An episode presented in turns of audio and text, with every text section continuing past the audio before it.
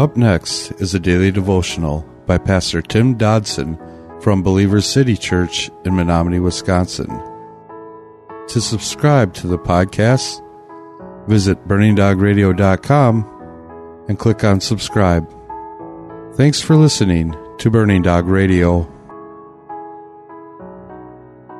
We need to know that God is not ignorant, nor is he uncaring about our sin. Think we often misinterpret God's grace as him not caring or perhaps not even aware of our sin. But the truth is that his love allows us time to repent and basically come to our senses. Today we're in Romans chapter 2, and we're going to pick it up in verse 4. Romans chapter 2, verse 4, and we read, Or do you despise the riches of his goodness, forbearance, and patience, not knowing that the goodness of God leads you to repentance? But according to your hardness and unrepentant heart, you are treasuring up for yourself wrath in the day of wrath, revelation, and of the righteous judgment of God. It is in that time of mercy that each of us will simply go one direction or another.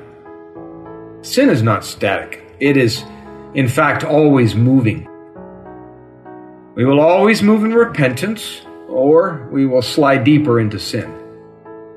Our hardness of heart will keep our sin debt stored for what will one day be in the hands of the judge.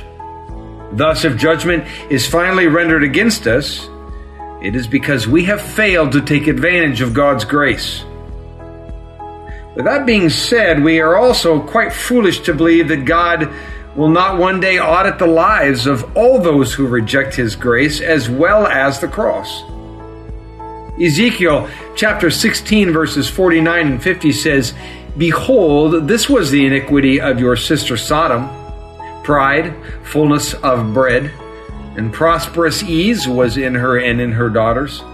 She also didn't strengthen the hand of her poor and the needy. They were arrogant and committed abomination before me.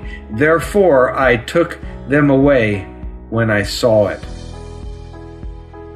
Verse 7 of our text here in chapter 2 says, To those who perseverance in well doing seek for glory and honor and incorruptible, incorruptibility in eternal life. But to those who are self seeking and don't obey the truth, but obey unrighteousness, will be wrath, indignation, oppression, and anguish on every soul of man who does evil to the Jew first, and also to the Greek. Now, this is not in any way to infer that we can somehow earn our right standing, and that is very carefully needs to be stated.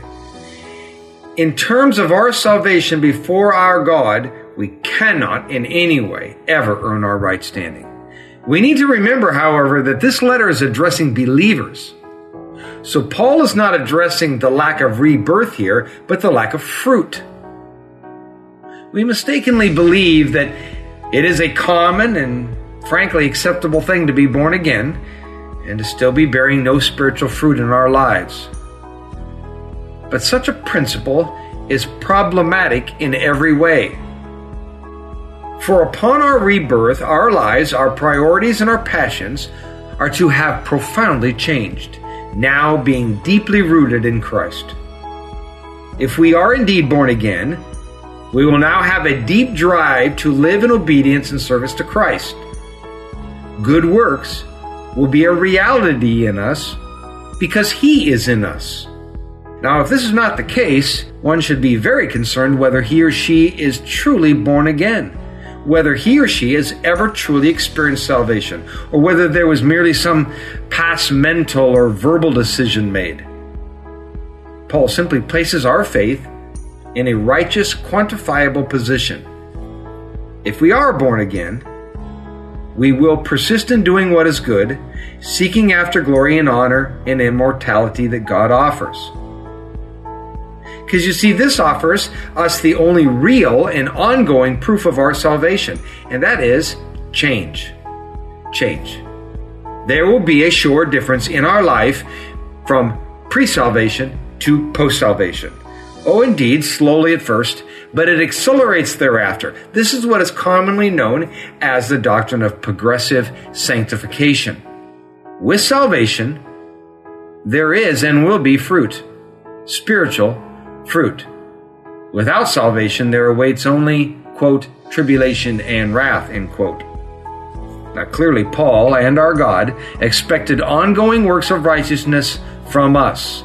Check out James 2 14 through 26 to get a better picture on this subject. Note the word perseverance in verse 7, rendered continuance in the King James Version, to those who, by perseverance, That was a daily devotional by Pastor Tim Dodson from Believer City Church in Menominee, Wisconsin. For more information on Pastor Tim Dodson or Believer City Church, visit believerstogether.com.